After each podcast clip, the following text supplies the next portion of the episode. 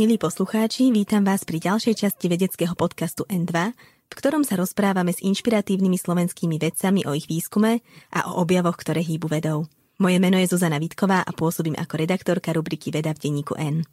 Tento rozhovor môžete počúvať vďaka Asset Science Award, oceneniu, ktoré podporuje výnimočnú vedu na Slovensku.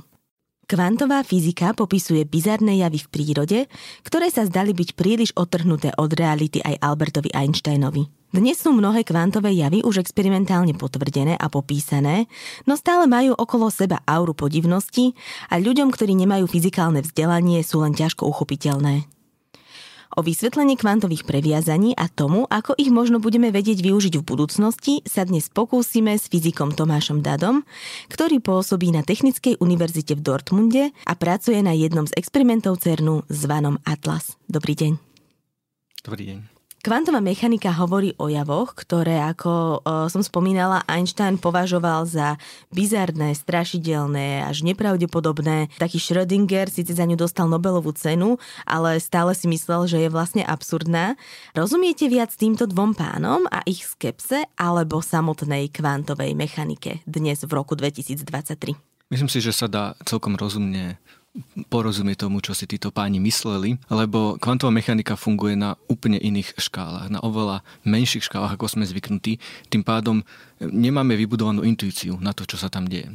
Čiže niektoré veci, ktoré sa v kvantová mechanika predpoveda sa nám zdajú zvláštne, práve preto, že nemáme skúsenosť. Hm, čiže v, tom, v tomto zmysle rozumiem, že, že sa im to javilo ako zvláštne, podivné, ale samotná kvantová mechanika nie je divná v zmysle, že by bola nekonzistentná. Ona je v poriadku, konzistentná, akurát nemáme na to vybudovanú skúsenosť. Čo je na nej teda to divné? Ako táto časť nášho sveta, ktorou, ktorú popisujú kvantové mechanizmy, funguje? Je tam podľa mňa viacej e, veci, ktoré sa nám môžu zdať divne. Asi tá najdivnejšia časť je, že ona nie je úplne deterministická v zmysle, že my keď sme z väčšného sveta sme zvyknutí, že fyzika nám povie, že ak toto, ak takouto rýchlosťou, takýmto smerom hodíme oštep, tak sem dopadne. Vieme zarátať trenie a takéto veci, ale v princípe vieme to zrátať. Kvantová mechanika hovorí, že síce vieme to zrátať, ale výsledok nie je určitosť, ale je iba pravdepodobnosť. A to podľa mňa tak narúša nejakú predstavu ľudí o svete, že nie sme zvykli na to, že náhoda je naozaj sa. Máme taký pocit, že, že tieto fyzikálne veci máme úplne pod kontrolou. Kvantová mechanika hovorí, že máme iba pravdepodobnosť pod kontrolou. Takže ak niekto povie, že náhody neexistujú, tak samotná kvantová fyzika mu odporuje nejakom zmysle áno. Čo je ale zaujímavé na tom, že tento svet na, na tých mikroskopických škálach je naozaj náhodný. To neznamená, že je úplne náhodný. Tam sú pravidlá, sú nejaké, nazvem, že hustota pravdepodobnosti. Čiže my vieme povedať, s akou pravdepodobnosťou veci nás to neznamená, že všetky sú rovnako pravdepodobné, ale v konečnom dôsledku je to náhoda. Čo je ale zaujímavé, že tento efekt vymizne, keď prejdeme do nášho sveta metrov, kilogramov a tak. V novinárčine sa zvykne hovoriť, že ak použijeme nejaké ošuchané kliše, tak niekde zomrie nejaké malé mačiatko, ale ten teraz bude musieť jedno obetovať, čiže ako by ste kvantové previazanie alebo nejakú kvantovú reakciu vysvetlili dieťaťu alebo povedzme kamarátovi na káve? Dá sa to vôbec? to sú podľa mňa dosť odlišné skupiny, ktorí to snaží sa vysvetliť. Tak kamarátovi na káve, tí nás počúvajú pravdepodobnejšie ako deti. Ak chceme konkrétne hovoriť o kvantovom previazaní, tak to je jav, ktorý kvantová mechanika úplne prirodzene predpovedá a zase je to niečo, na čo nie sme zvyknutí z bežného života. Tento jav hovorí, že my vieme pripraviť častice, alebo nazveme to, že stavy, takým štýlom, že nevieme zrazu hovoriť o jednotlivých časticiach. Že napríklad vytvoríme dve častice, ktoré budú previazané, to znamená, že majú nejakú vlastnosť, ktorú keď pozrieme sa na jednu, tak automaticky... Pomenujme si ju, že častica modrá a častica červená. Môžeme tak? Myslím, že na to tá príklad sa používal, neviem, či to aj Einstein nepoužíval, že niekto nosí ponožky a má jednu červenú a jednu zelenú. A teraz my môžeme si ich vytvoriť tak, že, že máme ponožky tak, že vypovedeme človekovi, že vždycky nosí tieto, ale nevieme, ktorú nosí na ktorej, či na ľavej alebo na pravej. A teraz ten, tá kvantová previazanosť hovorí, že keď sa pozrieme na jednu ponožku, na jednu časticu, tak automaticky vieme, že tá druhá je opačná. Čiže keď vidíme, že pravú nohu niekoho a vidíme, že má zelenú ponožku, tak automaticky vieme, že druhá je červená, alebo opačne. Že, že samotné to meranie, to pozrenie na tie ponožky je náhodné, lebo kvantová mechanika, ale stačí sa nám pozrieť na jednu a automaticky vieme, aká je tá druhá. A čo je na tom zaujímavé, že toto sa môže dať na ľubovoľné vzdialenosti experimentálne máme potvrdené, že to na stovky kilometrov funguje, že vyrobíme dve častice takto, pošleme ich opačným smerom, naozaj stovky kilometrov, odmeráme jednu a automaticky vieme, že tá druhá má opačnú vlastnosť. To je niečo, čo odporuje našej skúsenosti a ono to aj fyzikálne bolo problém vysvetliť, lebo čo to znamená, že oni si nejak posielajú tú informáciu jedna vec druhou na obrovské vzdialenosti a deje sa to okamžite, čiže by to museli rýchlejšie ako svetlo. A, a celé to bolo také divné a naozaj boli ľudia ako Einstein, ktorým sa toto zdalo, že tá teória dáva nejaké výsledky, ktoré vieme zmerať, ale niečo tam chýba, že nie je tá teória úplná, že je tam niečo, čomu stále nerozumieme vysvetlenie tohto je, že my nemôžeme uvažovať o jednej častici a druhej častici, lebo to tak nie je. To je jeden systém dvoch častíc. A teda keď zmeráme ten systém ako celý, tak automaticky určíme celý systém, čiže obe častice naraz. Častokrát aj v kvantovej mechanike vieme tieto systémy naozaj takto hovoriť o jednej a o druhej častici. To je približenie, ktoré častokrát funguje dobre a práve tieto previazané stavy sú tie, kde to nemôžeme urobiť, kde to nefunguje. A keď to tak opisujete, trochu mi to pripomína takú hračku 90. rokov Kliklak, ktorý boli dve guličky previazané jednou šnúrkou. Je to podobné, akurát, že teda na fakt obrie vzdialenosti, akurát, že tá šnúrka neexistuje? Presne tak, že je to také, že je to ako keby boli zviazané niečím, akurát tam to niečo tam nie je. Čiže asi ten názov vznikol nejak takto, že ako keby si tam bol nejaké lano, ktoré si posiela informáciu, až na to, že tam to lano nie je. To je, to je tá divná vec na tom. A fungujú iba vo dvojiciach, lebo tých častíc je predsa neuveriteľné množstvo a predpokladám, že tie príchute alebo farby nie sú len teda modrá a červená hypoteticky. A ako sa viete potom v tej prepletenej spleti vyznať, že ktorá patrí ku ktorej? My ich vieme vyrobiť tak, že no, to je najjednoduchší systém, že máme iba dve častice, čiže to sa najlepšie študuje a je to najjednoduchšie aj experimentálne urobiť. Čiže väčšinou sa to naozaj robí tak, že vzniknú iba dve častice, lebo potom nie je problém s tým, že ktorá, ktorej patrí a ako sú prepletené, ale v princípe to funguje na hlubovoľnom počte, len e, s tým sa oveľa ťažšie robí. Ako niekomu vlastne napadlo, že niečo takéto môže existovať, že existujú dve častice, ktoré sme ešte v tom čase, kedy kvantová teória začínala ako veda, tak ani sme ich nevedeli vyrobiť, ale že keby sme ich teoreticky vyrobili, tak sú vzdialené stovky kilometrov a farba, ja používam tú farbu, nejde o farbu, ale tak to je také jednoduchšie uchopiteľné, tak farba jednej determinuje farbu druhej. Ono to je naozaj veľmi opačne, že keď sa matematicky vybudovala tá kvantová teória, tak matematicky vyšlo, že všeobecne to takto funguje a tie veci, keď vieme hovoriť o jednej častici z jednou farbou a druhej častici, to je špeciálny prípad, ktorý sa ukazuje, že dosť častokrát sa dá použiť, ale matematicky je ten, ten prepletený stav ten prírodzený. Čiže keď ľudia vybudovali tú matematiku, tak im to nepadlo, že oh, teraz začneme takto rozmýšľať. To im prirodzene vyšlo z tej matematiky, že, že takto by to malo byť. A potom už bola iba otázka, že ako to experimentálne vyrobiť, že špeciálne narafičiť ten experiment tak, aby nám vytvoril takéto častice a potom, či sa to dá merať, lebo to, akože jedna vec je to premysleť, že by to malo mať takúto vlastnosť a druhá vec je to reálne urobiť ten experiment, odmerať a zistiť, že sa to tak správa. A aby ste teda dokázali, alebo teda aby tie veci dokázali experimentálny Einsteinovi, že ha, dá sa to. Áno, a on sa, pokiaľ viem, sa s tým nikdy nejak nezmieril do konca života. Stále mal pocit, že niečo tam chýba. Myslím si, že Richard Feynman, čo je jeden z najvýznamnejších fyzikov 20. Eh, storočia, on hovoril na kvantovú mechaniku, že kvantovej mechanike nerozumie nikto, že ten, kto tvrdí, že je rozumie, tak buď umyselne klame, alebo nerozumie významu slova rozumieť. A toto je, toto je na veci, že pre, ľudia majú nejaký pocit, že niečo tam je, že dobre, že dáva nám to predpovedať, ale stále tam niečo musí chýbať.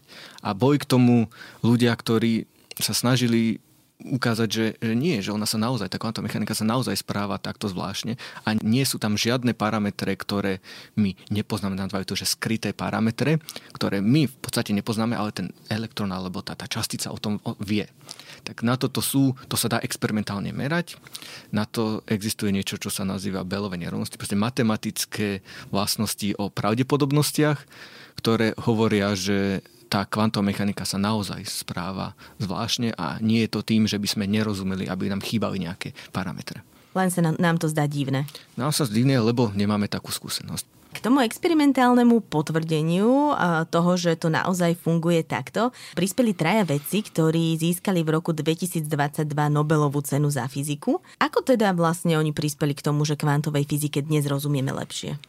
Tento nápad, že merať kvantovú previazanosť bol už dávno, dávno, ale tá Nobelová cena sa dostala až za experimenty, ktoré boli pomerne neskôr. Problém je, že, že keď e, začneme vyrábať takéto všelijaké systémy, tak stále im príde, že a čo keby ste ešte zabudli na takúto vec? A čo keď tam je ešte toto? Tak oni postupne roky a roky menili tie experimenty tak, aby odstraňovali niečo, čo nazývame, že loopholes, že nejaké chyby v uvažovaní. A urobiť to meranie také, aby sme odstranili všetky tieto loopholes, to je, to je komplikované a preto to trvalo tak dlho. Ale im sa to podarilo a naozaj urobili tieto typy meraní s kvantovou previazanosťou, aby ukázali, že, že to, čo kvantová mechanika predpoveda, aj keď sám sa to zdá divné, tak im to experiment ukázal, že to tak je. A teda vďaka ním už teraz nikto nespochybňuje, že to takto funguje? Ľudia nespochybňujú samotné experimenty, samotné výsledky, spochybňuje sa interpretácia. Lebo kvantová mechanika tým, že je taká zvláštna, tak dáva priestor na rôzne typy interpretácií. Akože taká, povedzme, že najšialenejšia je, že superdeterminizmus. Že čo keď, že už tí ľudia sa narodili s myšlienkou, že urobia ten experiment takým štýlom, aby im dal ten výsledok, ktorý by mohli dostať. To sa ťažko nejak fyzikálne dokazuje, že to tak nie je. Čiže, čiže takýmito úvahami sa dá spochybniť veľa vecí. Niektorí ľudia hovoria, že ak takto začneme uvažovať, tak môžeme zabudnúť na vedu, lebo to proste nemá zmysel. Lebo Ale... si, prečo? Lebo si môžeme hoci čo vymyslieť a potom sa to snažiť krvopotne experimentálne potvrdiť? Mm, tu, tu je pointa taká, že že dobre, ten experiment ukázal, že sa to správa tak, ako by sme čakali, ale čo keď je tam chyba v tom, že tí ľudia už ten e, experiment narafičili tak, aby to tak vyšlo a nie preto, že by to oni chceli, majú nejaký že zlý úmysel, ale že nejak deterministicky oni, oni, im to povedalo niečo, že sa narodili s tým, že to takto urobia. Je, že tam je nejaká vyššia sila, ktorá by to uh, takto pripravila. Je, že, že tá, tá interpretácia kvantovej mechaniky všeobecne je jedna, ktorá, to je tá, ktoré sa hovorí o pravdepodobnosti a tak. Sú napríklad aj iné, ktoré hovoria, že existuje viacej svetov, že, že v tej kvantovej mechanike sú staví v nejakej superpozícii, nazveme, že je tam kombinácia jedného a druhého a potom, keď urobíme experiment, tak si vybereme s rôznou pravdepodobnosťou konkrétne. Tak táto interpretácia hovorí, že aj, aj tá, ktorá nám nevyšla v experimente, sa stane v nejakom inom vesmíre. Čiže takýmto štýlom ľudia to dokážu spochybňovať, ale myslím si, že to je drvivá menšina ľudí, ktorí takto pozerajú na kvantovú mechaniku. Uh-huh. A keď hovoríte o kvantovej mechanike, tak uh, mám pocit, že často na ňu treba až také filozofické zmýšľanie. A sú tieto dva smery tiež previazané, podobne ako tie častice? Neviem, či to sú e, podobne previazané, ale existuje istý prekryv podľa mňa medzi ľuďmi, ktorých zaujíma kvantová mechanika a medzi fyzikmi, ktorí robia kvantovú mechaniku profesionálne a ľudí, ktorí sa venujú filozofii, lebo tá kvantová mechanika dáva zaujímavý pohľad na svet. Je to naozaj taký pohľad na svet, ktorý nie sme úplne zvyknutí. Že niektoré veci považujeme za úplne očividne, lebo stále sa s nimi stretávame v bežnom živote. Napríklad taká vec, že čo to znamená, že niečo posunieme. Že niečo otočíme. Že to deti vedia od malička, čo to znamená. Ale keď ľudia začali riešiť kvantovú mechaniku, tak oni potrebovali riešiť otázky typu, čo to znamená kvantovo-mechanický stav otočiť. To je nejaký abstraktný matematický pojem, ale zase otočenie v reálnom svete niečo znamená. Že ako to preniesť na niečo takéto abstraktné. A podarilo sa to. Existujú na to matematické metódy, ako takéto niečo riešiť. A to potom človeku dá naozaj taký pohľad na svet, že začne niektoré veci ktoré považuje za samozrejme, nie že spochybňovať, ale dostane iný pohľad. A podľa mňa filozofia má aj takúto tendenciu, že niektoré zaužívané pravdy sa snaží tak po nich klepnúť, že či naozaj fungujú. Vy ste mali vo svojej vedeckej kariére takýto nejaký moment, keď ste sa pozreli na nejakú vec, ktorú ste dovtedy považovali za absolútne bežnú a zrazu ste sa na ňo, na, nad ňou zamysleli z takéhoto kvantového uhlu pohľadu alebo celkovo z fyzikálneho uhlu pohľadu? A ako som spomínal práve toto, že posunutia a rotácie, to je úplne kľúčová vec v kvantovej mechanike, matematicky e, a v kvantovej teórii POA je to dôležitá vec, ako sa buduje samotná teória matematicky, ale naozaj to bude také, že, že človek vie, čo to je, že na čo potrebuje nejakú matematiku budovať k tomu, že každý vie, čo to znamená, že keď otočíme niečo, čo, to, čo urobíme. A v tej kvantovej mechanike to naozaj nie je úplne triviálna vec a treba na to matematiku, ktorá nie je zo základnej školy. A vtedy si naozaj človek tak zamyslí, že a dobre, a potom uvedomí si, čo vlastne robím, že, že ľudia majú nejakú intuíciu a ľudia vedia robiť niektoré veci automaticky, lebo sa naučia, ale sa nezamýšľajú nad tým, že čo to naozaj znamená. A v takomto bode si človek potom začne rozmýšľať, že, že uvedomujem si, čo vlastne robím. Takže áno, pri tomto sa mi to asi stalo. Vy ste teda spomínali ten výrok, eh, že kvantovej mechanike nerozumie nikto a kto si myslí, že jej rozumie, nerozumie porozumeniu. Nakoľko máte vy pocit, že kvantovej mechanike rozumiete? To je, to je ťažká otázka. Sú veci, ktorým rozumiem tak, že matematicky to takto vychádza, dáva mi to nejakú predpoveď, viem, že sa experimentálne toto robí, viem niektoré experimenty, ako fungujú. Otázka je, že čo tým myslíme porozumieť myslím si, že v kvantovej mechanike je vec, kde všeobecne medzi fyzikmi sa považuje, že toto je, toto je problém a to sa volá problém kvantového merania. Lebo tá kvantová mechanika, som hovoril, funguje tak, že máme stavy, ktoré sú nejak zloženie toho, nejaké toho a toho. A potom sa urobí ex- experiment a ten si vybere jeden z nich nejakou pravdepodobnosťou. No a čo to znamená urobiť experiment? To znamená, že zoberieme nejaký prístroj, tam je nejaká častica ten prístroj šťukne. A ten prístroj nie je opísaný kvantovou mechanikou, ten je opísaný klasickou mechanikou.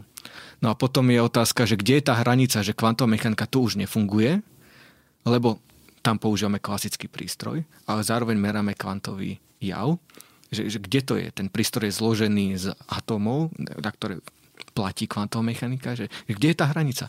Kde to znamená, že zrazu už nemusíme uvažovať kvantovú mechaniku a už môžeme fungovať s bežnou klasickou mechanikou. Mhm, a také prekladisko medzi dvoma svetmi fyzikálnymi. Lebo samotná kvantová mechanika sa tým, že je to, to je teória, kde vstupuje náhodnosť, keď niekde je náhodnosť, tak treba veľakrát opakovať, treba robiť merania.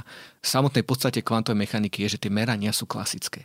Takže na to, aby sme vysvetlili kvantovú mechaniku, potrebujeme klasickú mechaniku. To je veľmi zvláštne, že, že, tam, že ona nie je v takom zmysle, že ona nevie sama seba vysvetliť. Ona potrebuje tú klasickú mechaniku na to, aby sa vysvetlila kvantovú mechaniku. A to je, to je problém. A nie je na to riešenie, nie je na to matematické riešenie, že ako, ako toto matematicky nastane. Veľa ľudí sa tomu venuje, ale myslím si, že nie je konsenzus na to, že ako, ako vysvetliť to meranie v kvantovej mechanike.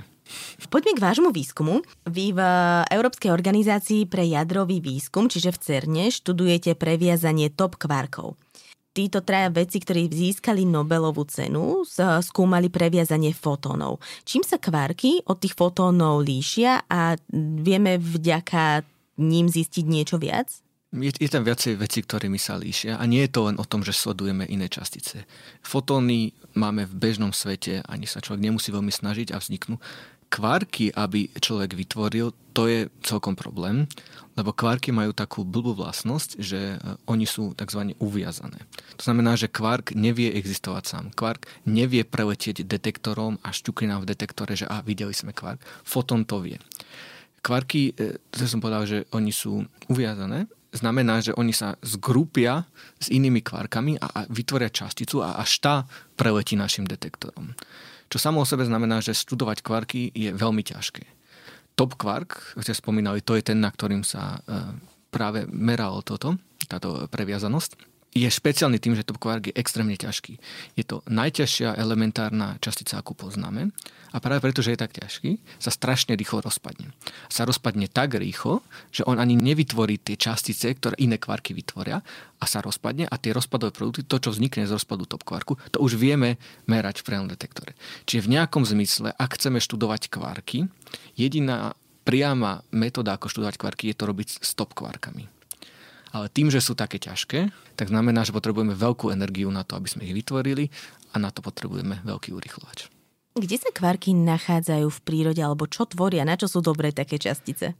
To je otázka toho, že čo to znamená, že kde sa nachádzajú, čo to znamená, že niečo sa skladá z niečoho, lebo v bežnom svete máme taký pocit, že keď zrazíme nejaké dva objekty, tak zrazíme dve autá, tak vyletávajú skrutky, tak tie skrutky boli v tom aute. Pre časticiach to tak nefunguje, lebo my môžeme zraziť dve častice a zrazu z nich vyletí niečo, čo nie je ani jedna z tých dvoch častíc. Čiže tá otázka, že niečo sa niekde nachádza, niečo niečo skladá, je, má trošku iný význam. Ale všeobecne sa hovorí, že kvárky tvoria proton a neutrón, ktoré potom tvoria naše atómy. Ale zase otázka je, čo to znamená, že nachádzajú sa tam, keďže ich nevieme pozorovať. Osamotne je taká to je trochu filozofická otázka, čo to znamená, že nachádza sa alebo skladá sa. Čiže nič nemá konkrétnu odpoveď. To, to, to tak nie je, lebo akože my vieme spracovať s tým, a že na niektoré otázky nepotrebujeme poznať odpoveď na to, aby sme vedeli dávať predpoveď, čo je vlastne to, o čom fyzika je. Fyzika je o predpovedaní budúcnosti. Nám povie, že keď urobíme toto, tak toto. Kvantová mechanika to trochu zmení, že keď toto, tak pravdepodobnosťou takouto, toto a s takouto, toto. A potom to vieme merať. A na tom my niekedy nepotrebujeme mať nejaké také vysvetlenie, že a nachádza sa ten, ten, ten kvark v protóne, alebo keď je v protóne, tak to nie je kvark. Lebo tá otázka nemá vysvetlenie, alebo nemá, nemá predpoveď, ktorú vieme merať, takže nie je až taká zaujímavá. Vy ste toto previazanie kvarkov namerali vôbec prvýkrát. Čo to znamená pre vedu? Celá veda funguje takým štýlom, že máme nejaký model, ktorý nám popisuje niečo. Pre fyziku častíc je to štandardný model a máme kvantovú mechaniku, ktoré dávajú nám nejaké predpovede. A my sa snažíme robiť experimenty tak, aby sme zistili, že kde to zlyhá tá predpoveď. Lebo ak to zlyhá, tak znamená, že tá predpoveď nebola dobrá a znamená, že ju treba upraviť a tak získame nejakú novú vedomosť. To, čo my robíme, je, že my robíme experimenty, ktoré, a ktoré už bola Nobelová. Čiže tento jav pre viazanosti už bol ukázaný, že vieme na fotónoch, vidíme ho. Ale tým, že e, tie energie, pri ktorých vznikajú e, kvárky na helici na veľkom hadronovom urychlovači, CERNE, tie energie sú veľmi, veľmi inde, sú rádovo oveľa väčšie. Čiže je to v nejakom úplne extrémne prostredie. Čiže šanca, že ak tá naša predstava, ako funguje kvantová mechanika, ako funguje štandardný model, niekde zlyhala, tak je dosť veľká šanca, že v tých extrémnych podmienkach práve zlyha. Čiže práve preto je to zaujímavé premeriavať v takýchto podmienkach, lebo to je to najextrémnejšie, čo vieme vytvoriť. A aký podiel na tomto objave majú slovenskí veci a vedkine? Významný, čo treba povedať, že to sa nedie veľmi často, lebo zo Slovenska v, na experimente Atlas pracujú rádovo desiatky ľudí na, priamo na analýzach a experiment Atlas má rádovo tisíce e, ľudí, ktorí pracujú na, na meraniach. A v tomto konkrétnom prípade e, špeciálne skupina z Košickej Savky mala významný podiel na tomto meraní kvantovej prepletenosti vlastne prvú tretinu podcastu sme sa rozprávali o tom, že teda ako je tento výskum eh, veľmi fundamentálne na, na hranici poznania a ako objasňuje niekedy aj dosť bizarne, ako funguje príroda, ale vieme aspoň odhadnúť, kde by sa takéto kvantové prepojenie kvarkov dalo využiť v praxi? Kopec vecí v takomto meraní nevieme povedať, že kde, kde sa, lebo je to naozaj základný výskum. V tomto prípade práve kvôli tej prepojenosti na kvantovú informáciu, tak aspoň tušíme, že tá kvantová informácia to je základ, ktorý sa využíva v kvantových počítačoch um, o ktorých možno budeme ešte hovoriť. E, nechcem tým povedať, že teraz kvôli tomu, že sme zmerali e, kvantové previazanie na top tak zajtra budeme mať kvantový počítač. To tak nie je. Ale tie metódy, tie typy meraní, to, čo sa vlastne meria, je vec, ktorá je úplne kľúčová pre kvantové počítače. A práve tým, že sme to dotiahli do extrémneho prostredia a zistíme, že či aj v tom extrémnom prostredí to funguje, tak nám to dáva nejakú vyššiu dôveru alebo lepšie poznanie tým teoretickým konceptom potrebným na kvantové počítače. Ako vlastne v skratke takéto kvantové počítače fungujú? By som na všetko povedal, že ja nie som odborný na kvantové počítače, čiže v nejakom zmysle je to iba laický pohľad tým, že niečo... Tým lepšie, aspoň to bude jednoduchšie. Asi je najlepšie povedať, že ako funguje klasický počítač. Že klasický počítač funguje tak, že má nejaké byty, čo sú že nuly a jednotky na vstupe a spolu s nimi robí nejaké operácie, že napríklad vie ich že znegovať, že z jednotky urobí nulu, z nuly urobí jednotku. Alebo vie urobiť že logickú operáciu OR alebo AND, čiže ak je nula a jedna zároveň, tak dodať nulu. Toto sa dá urobiť priamo na úrovni mm, elektroniky, sa to, tieto obvody sa dajú takto urobiť na úrovni elektroniky a potom sa z tohto dá urobiť nejaký algoritmus, že keď mám na vstupe toto, urob toto, toto, toto, toto a na výstupe dostanem niečo. Veľmi konceptuálne kvantový počítač funguje podobne, až na to, že on nepracuje že 0 a 1, nepracuje s bitmi, ale pracuje s takými kvantovými bitmi. Ako že v kvantovej mechanike nemáme len, že 0 a 1, ale môžeme urobiť, že superpozíciu, že 20% pravdepodobnosťou je tam 0, s 80% pravdepodobnosťou je tam 1 a môžeme aj pomeniť si tie pravdepodobnosti medzi tým. To dáva v nejakom zmysle oveľa viac možností, oveľa viac informácie, ktorú tam vieme dať do jedného bitu versus jeden qubit. Tiež sa tam dajú urobiť nejaké také operácie ako že negácia, aj keď je to trošku komplikovanejšie, ale dajú sa robiť aj také operácie, ktoré kvantovej mechaniky si nazvali, že rotácia, ale ako som hovoril, že tá rotácia to nie je úplne tak, že by sme fyzicky otočili nejaký prístroj, ale vieme zrotovať ten stav. A tiež takto, ako vieme v klasickom počítači naukladať tieto logické obvody za sebou, aby sme vytvorili niečo, čo nám vie niečo zrátať, tak v nejakom zmysle v kvantovej e, mechanike a v kvantových počítačoch tiež vieme takto naukladať nejaké obvody, ktoré veľmi podobne fungujú ako bežné počítače, aby sme urobili prístroj, ktorý nám vie niečo zrátať. Poďme, čo je zaujímavé na týchto počítačoch je, že už v 90. rokoch ľudia prišli na to, že bez toho by skonštruovali kvantový počítač. Že ak budeme mať nejaký prístroj, ktorý bude vedieť pracovať s týmito kvantovými bitmi a robiť tieto operácie, rotácie a tak ďalej, tak vieme vymysleť algoritmus, ktorý niektoré veci, ktoré robí klasický počítač v nejakom čase ich vie kvantový počítač urobiť rýchlejšie. Asi najjednoduchší príklad je vyhľadávanie v databáze.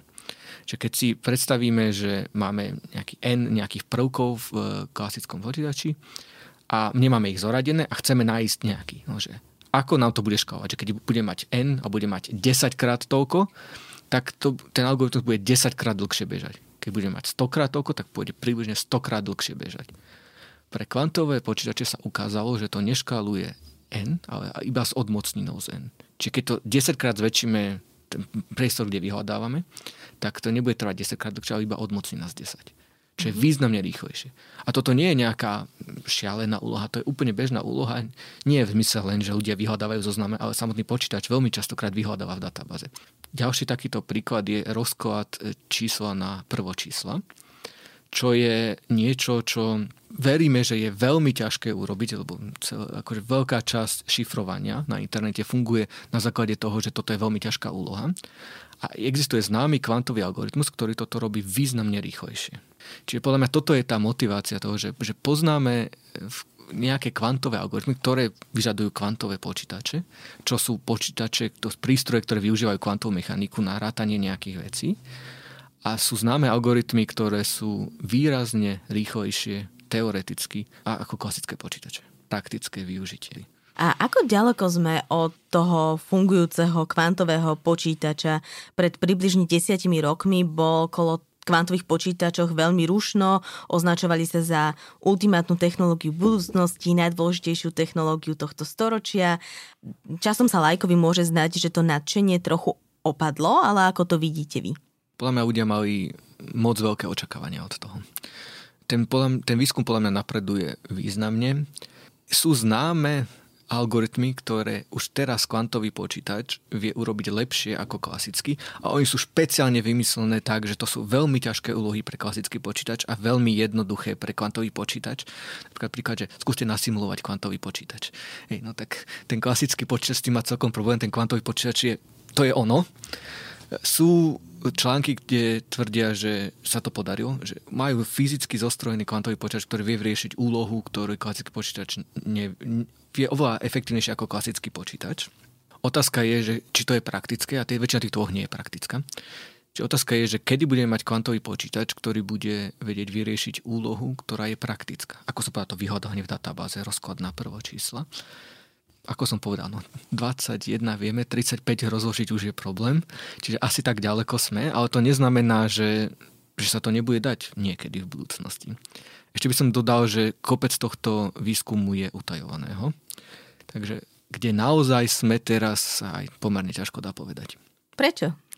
Veľa tých um, algoritmov, ktoré boli vymyslené, sú také, že by sa dali využiť na prelamovanie bezpečnosti na internete. Ten rozklad na prvo číslo, ako som povedal, časť internetu je založená na tom, že, že toto je naozaj ťažká úloha. Tým pádom, keby to niekto chcel nájsť tento rozklad na prvo čísla, tak by ho to stalo strašne veľa, alebo by to trvalo strašne dlho.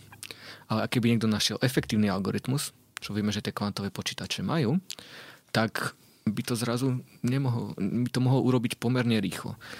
O číslach, ktoré hovoríme, sú také, čo majú že 100 a 200 a tak e, cifier, čiže sme ešte od toho veľmi, veľmi ďaleko pri tým čísle 35, ale aspoň konceptuálne tam podľa mňa podľa mňa to je jeden z dôvodov, ale keďže to je utajované, tak my ani nevieme, prečo to naozaj je utajované. Čiže keby sme vedeli rozložiť nejaké vyššie číslo na prvo čísla, tak uh, veľmi ľahko tie pravdepodobnosti, uh, s akými môže byť tvorené naše heslo, čo ja viem, do e-mailovej schránky, vieme nájsť? To je skôr tak, že keď sa šifruje na internete, tak to je založené na tom, že častokrát sa používajú, alebo nie vždy, ale častokrát sa využíva taká vec, že sa zoberú dve veľké prvočísla, ktoré sa vynásobia a dúfame, že, že to číslo, ktoré dostaneme, z neho je strašne ťažké zistiť tie pôvodné čísla. E, keby sa toto dalo robiť ľahko, tak by sme zrazu vedeli dešifrovať kopec správ, ktoré sú zašifrované. Čiže neviem, že písane, že aj, aj, asi aj hesla by sa dali skôr také, že, že s bankou, keď komunikujete, tak máte zabezpečenú linku, tak toto by sa dalo. Ale toho, že od toho sme veľmi, veľmi ďaleko. Hm. Čo by ste vy osobne chceli vidieť? Aké praktické využitie? Nemusia to byť iba kvantové počítače, ale celkovo kvantovej mechaniky. Kvantová mechanika už teraz má veľmi veľa využitie. Akože vlastnosti materiálov, to je kvantová mechanika. Kopec elektroniky, teraz ktorú využívame, je kvantová mechanika. Čiže kvantová mechanika už teraz má veľmi veľa využitia. Hm, čo by som chcel viac, to je ťažká otázka. Ne, neviem, vôbec som sa nad tým nezamyslel, že práve preto, že kvantová mechanika je všade okolo nás, aj keď si to neuvedomujeme. To, že či, že či cez sklo vidíme, to je kvantová mechanika a cez stôl nevidíme. To je kvantová mechanika, len nad tým tak neuvažujeme. Hm, čiže nemám nejakú veľmi vec, že teraz si myslím, že toto využitie kvantovej mechaniky by nám zrazu pomohlo niečomu. Čo je kvantové na tom, že pozriem sa z okna a vidím tam budovu a pozriem sa na dosku stola a nevidím svoje nohy? To nie je jednoduché vysvetliť. Ale funguje to vlastne na tom, že čo to znamená, že, že vidíme cez niečo. Že musí to mať nejakú vlastnosť, že to pohlcuje nejaké fotóny a nejaké iné.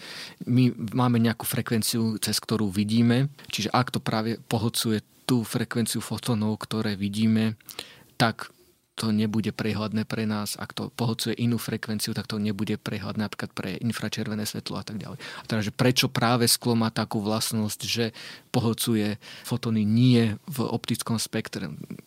Tieto vlastnosti materiálu, to, to všetko je určené kvantovou mechanikou. Spomínali ste tú elektroniku, že kvantová mechanika je všade okolo nás, tak vedeli by ste nám povedať taký jeden najčastejší príklad? Samotné tranzistory, sú asi najlepší príklad, lebo tých sa naozaj vyrába extrémne množstvo každú sekundu, lebo to je v každej elektronike, v každej tie čipy sú založené na tom a to je čisto kvantovo-mechanický jav. Je to zaujímavé, že tranzistory ľudia vymysleli predtým, aby rozumeli kvantovej mechanike, lebo proste pokus omyl sa dá vymyslieť všeličo, zostrojiť, ale naozajstné, naozajstné pochopenie prišlo až s kvantovou mechanikou, že prečo to tak funguje, čo samozrejme dovolilo zlepšiť to. Vráťme sa ešte od kvantovej mechaniky späť do CERNu. Veľký hadronový urychľovač má fungovať do roku 2037 odhadom, myslím, že takéto sú plány. Čo bude potom? Zachytila som nejaké plány ďalšieho urychľovača, ktorý by mal mať okolo 100 km a obsahovať výkonnejšie technológie do roku 2050. To už je isté, alebo stále sa o tom diskutuje? Všetky tieto výskumy s urychľovačmi majú väčšinou viacej fáz aj LHC teraz um, prejde do ďalšej fázy, to nazveme, že High Luminosity LHC, čo má fungovať asi od toho 2037, čo znamená, že samotná energia častica nezmení, ale bude ich lietať viac, čo znamená, že sa budú viac rážať, bude väčšia štatistika.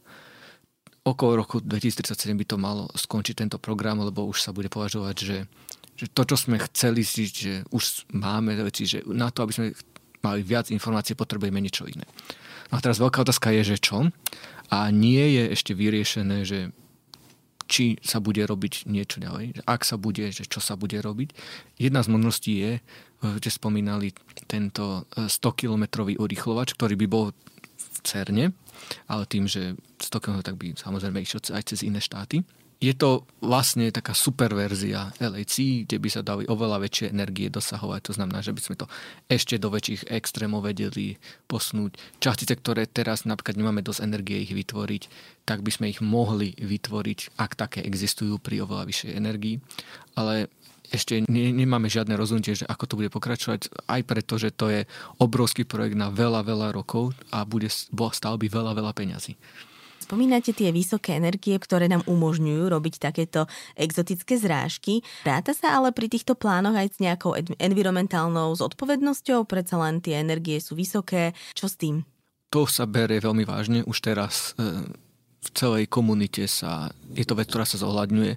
Ono to nie je len o tom, že treba veľké energie na to, aby sme urychlili tie častice. Veľká časť energie sa spotrebuje napríklad na počítače, na computing čo je vec, ktorá sa aj teraz už rieši. Rozmýšľa sa, že ako znížiť našu uhlíkovú stopu. Bolo zaujímavé, že sa poslal taký dotazník ľuďom, ktorí sa zaoberajú týmto a spravujú tieto obrovské serverovny, kde sa spracovávajú dáta a sa ich pýtali, že ako si myslia, že sa dá najlepšie znižiť táto stopa. A veľmi zaujímavé vyšlo, že vyšli úplne protichodné odpovede na toto. Jedni tvrdili, že máme čo najčastejšie meniť hardware, lebo nový hardware je typicky, má menšiu spotrebu, tým pádom menej energie sa využije. Iní ľudia hovorili, že máme čo najdlhšie držať ten starší hardware pri živote, lebo samotná výmena stojí veľa. Čiže ono nie je úplne jasné, že ako je najlepšia cesta, ako znížiť uhlíkovú stopu, ale bere sa to do úvahy. Ďalšia zaujímavá vec je napríklad, že pre samotné detektory oni častokrát využívajú technológie, ktoré sú z 90. rokov, kde sa úplne nebral ohľad na životné prostredie až tak. Hlavný efekt bol, že chceme to mať čo najpresnejšie, najkvalitnejšie detektory. Teraz je to vec, ktorá sa už zohľadňuje. Napríklad máme plynové detektory, kde sa mení samotný plyn na taký, ktorý neobsahuje freóny, aj keď to má istú cenu na performance tých detektorov, ale je výskum o tom, že čo, čo najbližšie sa dostať ku kvalite toho detektoru a zároveň čo najviac znížiť tú dosah na prírodu. Čo bude s tým starým urýchľovačom po roku 2037? To sa nevie, lebo nevieme, aký bude plán. E, typicky, čo sa robí s týmito urýchlovačmi alebo aj samotnými detektormi, je, že sa zrecykluje z nich, čo sa dá. V zmysle, že niektoré časti toho detektoru boli tak stavané, že oni by vydržali aj 50 rokov a nebudú nejak nehodnotené po čase používania, čiže sa napríklad rozoberú a použijú sa na nejaký iný, povedzme menší experiment a tá životnosť je odhadovaná do roku 2037. Čo to znamená pri takejto obrovskej infraštruktúre? Že tam hrozia nejaké chyby potom, alebo že tie technológie sú zastaralé, respektíve stáva sa už teraz, že sa niečo raz za čas pokazí? To sa samozrejme stáva nie len kvôli tomu, že technológie sú zastaralé, ale kvôli tomu, že to je unikátna vec. Že to nie je niečo, čo je sériovo vyrábané a v takom prípade proste sa stane, že raz za čas sa niečo nespráva tak, ako sa čakalo. Raz za čas, keď sa vytvorí tisíc súčiastok, tak jedna z nich je chybná. Ono, treba veľmi že povieme, že životnosť do 2037 to neznamená, že tie veci, ktoré sme tam dali v 90. rokoch, oni tam fungujú do roku 2037. Tie samotné urýchlovač aj detektory prechádzajú fázami, kedy sa upgradeujú časti, sa vymeniajú časti, elektronika sa vymenia, alebo tie časti, ktoré reálne sú opotrebované, alebo tie časti, ktoré sú najbližšie zrážkam, tak oni dostanú silnú dávku radiácie, čiže oni počase strácajú svoje vlastnosti a môže sa stať, že dojdú až do stavu, že budú nepoužiteľné na tú úlohu, na ktorú boli stavané a vtedy sa to treba vymeniť. Vy ste zažili počas vášho pôsobenia nejakú chybu, ktorá sa stala? Alebo že e, neviem si to predstaviť v tých akože kilometroch unikátnej technológie, že niečo sa pokazí, prídete na to až po týždni alebo až pri tom, keď e, tie merania analýzujete. Ako vyzerá taká porucha na hadronovom rýchľovači? Sú rôzne typy poruch. Akože vážna porucha bola na začiatku, neviem, či to bolo 2008 alebo tak nejak. Ten urychlovač potrebuje magnety, ktoré sú supravodivé oni sú supravodivé vtedy, keď musia byť veľmi, veľmi schladené. A stalo sa tam, že tam bol nejaký zlý spoj a začal unikať tá chladiaca časť. Tým pádom sa veľmi zohral ten magnet. Okolo seba má plyn, plyn keď sa zohreje, tak sa veľmi roztiahol a fyzicky vytrhlo časť toho, neviem, to je 20 metrový magnet. Asi 3 alebo 4 takéto boli poškodené fyzicky ich to akože vyhodilo z tej, z tej trubice. To bola asi najvážnejšia porucha, akú mal urýchlovač. To trvalo niekoľko rokov, kým sa opravilo, lebo to nebolo treba len vymeniť kus za kus, ale samozrejme zase skontrolovať, aby sa to nestalo znovu. Pokiaľ viem, tak raz sa stalo, že nejaký hlodavec prehryzol nejaký kábel, čo spôsobilo nejaký skrat, ale to sú skôr také zaujímavosti. Minulý rok napríklad sme mali poruchu, ktorá tiež nebola veľmi vážna, trvala pár dní na opravu. Problém je, že vyžadoval si fyzickú výmenu jednej časti urýchlovača a ako som povedal, že to, to je skladené, čiže na to, aby sa tam človek fyzicky dostal, tak toto bolo treba najprv zohriať, vymeniť tú časť, schladiť. A toto celé trvalo asi 6 e, e, týždňov, čo je celkom problém, lebo ten čas, kedy LHC zbiera dáta, nie je nekonečný a ono síce formálne začne pracovať niekedy v marci, niekedy do decembra, ale má také rôzne fázy, že niekedy má menšiu intenzitu, niekedy má väčšiu intenzitu a toto sa minulý rok stalo akorát vo fáze tej najväčšej intenzity, čiže v tej najväčšej intenzity sa zbiera možno 10 týždňov a 6 týždňov z toho sa bohužiaľ nemohol zbierať. Tá porucha že nebola technicky nejaká vážna, len proste kvôli tomu procesu a kontrole a všetkému to trvalo tak dlho. Čiže minulý rok sme nazbierali uh, asi o polovicu menej dát, ako sme chceli. Zatiaľ sme sa teda rozprávali iba o CERNE a takto nakoniec ešte povedzme, že ktoré ďalšie krajiny sa venujú alebo si buď konkurujú alebo spolupracujú s CERNom, či už pri časticovom výskume alebo aj vo výskume kvantových technológií. Samotný CERN je dosť unikát, lebo CERN združuje veľmi veľa krajín, doslova z celého sveta. Myslím si, že akože ekvivalent CERNu neexistuje. Na svete sú, e, Rusko má Dubnu, to je tiež e, spojený ústav jadrových štúdí, čo je nejaká taká mini verzia CERNu, e, ale okrem toho to nie sú také veľké urýchlovače nikde na svete. Čiže samotný predurýchlovač pre LHC je druhý najväčší urýchlovač na svete. Čiže sú krajiny, ktoré sa tomuto vážne venujú, napríklad Čína veľmi vážne uvažuje o tom, že si postaví vlastný urýchlovač. A asi to závisí toho, ako sa vlastne Európa rozhodne, že či chce pokračovať tým 100-kilometrovým urýchlovačom alebo niečím iným. A dovolím si tvrdiť, že ak Európa povie nie, tak je veľká šanca, že Čína to prebere. Čo je možno jeden z argumentov, prečo by to Európa mala prebrať. Ale nie všetky experimenty, ani nie všetky experimenty v časticovej fyzike sú vôbec, potrebujú také výkonné urýchlovače. E, experimentov v časticovej fyzike sa deje veľa, aj v Európe. V Hamburgu je taký tiež urýchlovač, ktorý je menší, ale robí inú fyziky. V Amerike je urýchlovač, ktorý takéto robí. A kopec experimentov s časticovou fyzikou ani nepotrebuje urýchlovače, napríklad sledujú tmavú hmotu z vesmíru, sa snažia chytiť tmavú hmotu z vesmíru. To sa deje vo veľa, veľa krajinách. Pán Dado, ja vám veľmi pekne ďakujem, že ste si na nás dnes našli čas a zobrali nás na takú povrchovú exkurziu do sveta kvantovej fyziky. A na konci tohto rozhovoru mám pocit, že je to extrémne fascinujúce, ale vôbec tomu nerozumiem, čo znamená, že vlastne v zmysle, ako sa o kvantovej uh, fyzike uh, hovorí a možnosti porozumenia sme spravili maximum. A ďakujem za pozornosť aj vám, milí poslucháči, a teším sa na vás opäť o dva týždne pri ďalšom dieli vedeckého podcastu N2. Dovidenia. Ja ďakujem za pozvanie. Dovidenia. Tento rozhovor ste mohli počúvať vďaka Asset Science Award, oceneniu, ktoré podporuje výnimočnú vedu na Slovensku.